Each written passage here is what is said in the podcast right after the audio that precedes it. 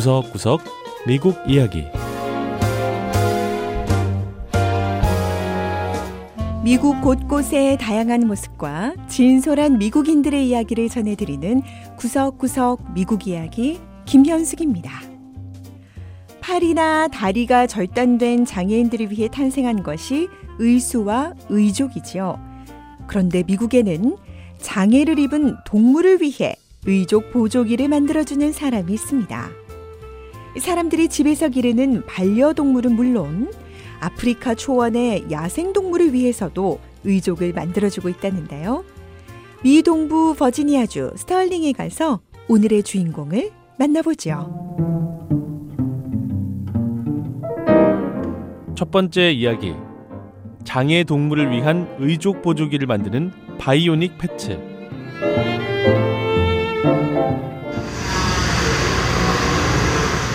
각종 기계와 장비들로 가득한 너른 공장, 바로 이곳에서 동물을 위한 맞춤형 버팀대와 보조기, 의족이 만들어지고 있습니다. 동물을 위한 보조기 회사인 바이오닉 패치의 창업자 네리 캄파나 씨는 예술품을 만드는 장인 정신으로 의족을 하나하나 만들어낸다고 했습니다.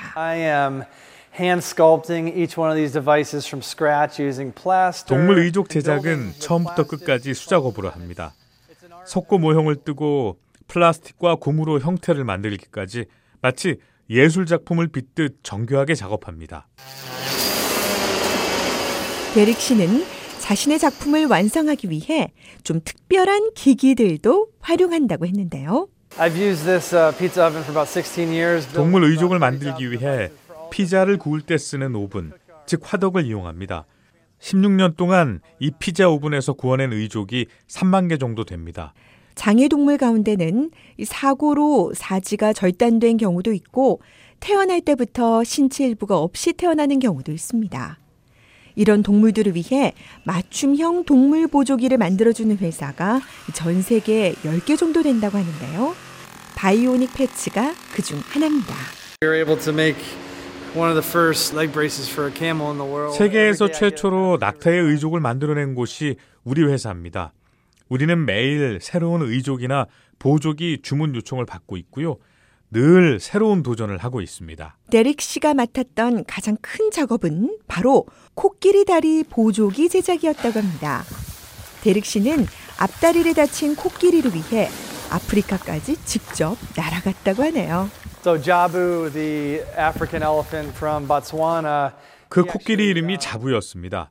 아프리카 보츠와나에 살고 있는 코끼리였는데 흰 개미 구멍에 발이 빠지는 바람에 발목을 심하게 삔 겁니다.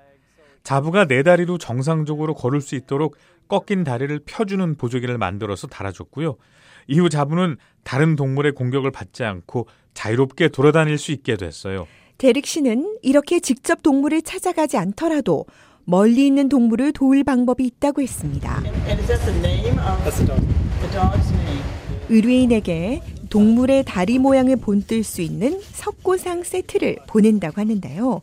의뢰인이 직접 동물의 다리를 석고상으로 떠서 회사로 다시 보내면 공장에서 이 보조기나 의족을 만들어준다고 합니다. 우리는 이 석고상 세트를 전 세계로 배송합니다. 그리고는 우편으로 석고상을 받아 제작하고 다시 우편으로 완성품을 배송하는 방식이에요. 의뢰인들은 자신의 반려견이 다시 걷고 뛸 수 있게 된 것에 무척 행복했습니다. Very good boy.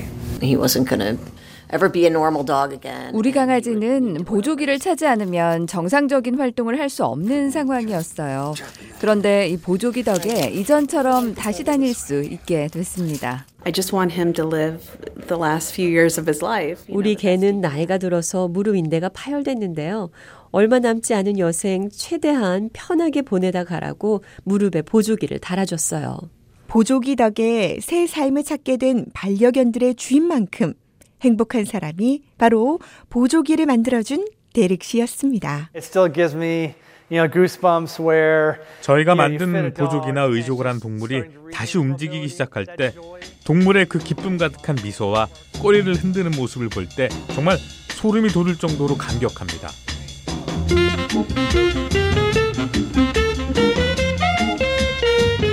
두 번째 이야기, 장애 아동들을 위한 요술의 다리 놀이터.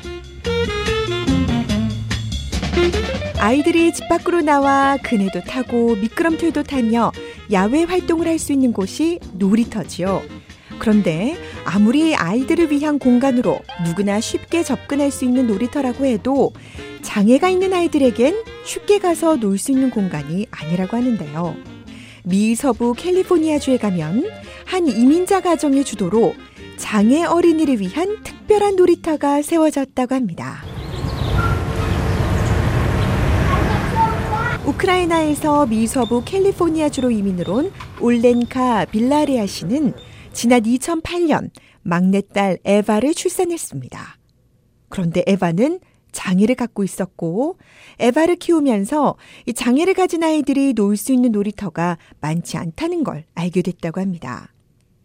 미국은 장애인법에 따라 놀이터를 지을 때 장애를 가진 아이들도 이용할 수 있도록 규정하고 있지만, 실제로는 이 장애 아동을 위한 기본적인 시설조차 없는 놀이터들이 많았다고 합니다. 일반 놀이터에 와보면 보시다시피 휠체어가 들어가기가 무척 힘듭니다.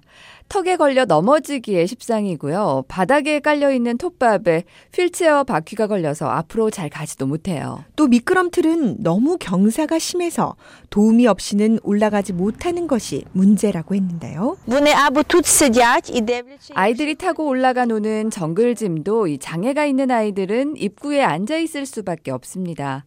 다른 아이들은 올라가서 철봉도 타고 미끄럼틀도 타고 내려올 수 있지만 이 장애가 있는 아이들은 스스로 올라가는 것 자체가 힘들어요. 그래서 올렌카 씨는 자신이 사는 팔로아이토 시청을 찾았습니다. 장애를 가진 아이들도 놀 수 있는 놀이터를 지을 테니 땅을 좀 빌려달라고 했죠. 이후 7년 동안 올렌카 씨는 팀을 꾸려 400만 달러의 후원금을 마련했고 2015년 드디어 장애 아동도 함께 놀 수 있는 놀이터가 문을 열었습니다. 베비타이머? 요술의 다리 놀이터에 오신 것을 환영합니다. 요술의 다리 놀이터는 모든 놀이기구가 다 나무로 만들어져 있는데요. 특별한 이유가 있다고 했습니다. 앞을 보지 못하는 아이들이나 자폐증이 있는 아이들에게 촉감은 매우 중요하거든요.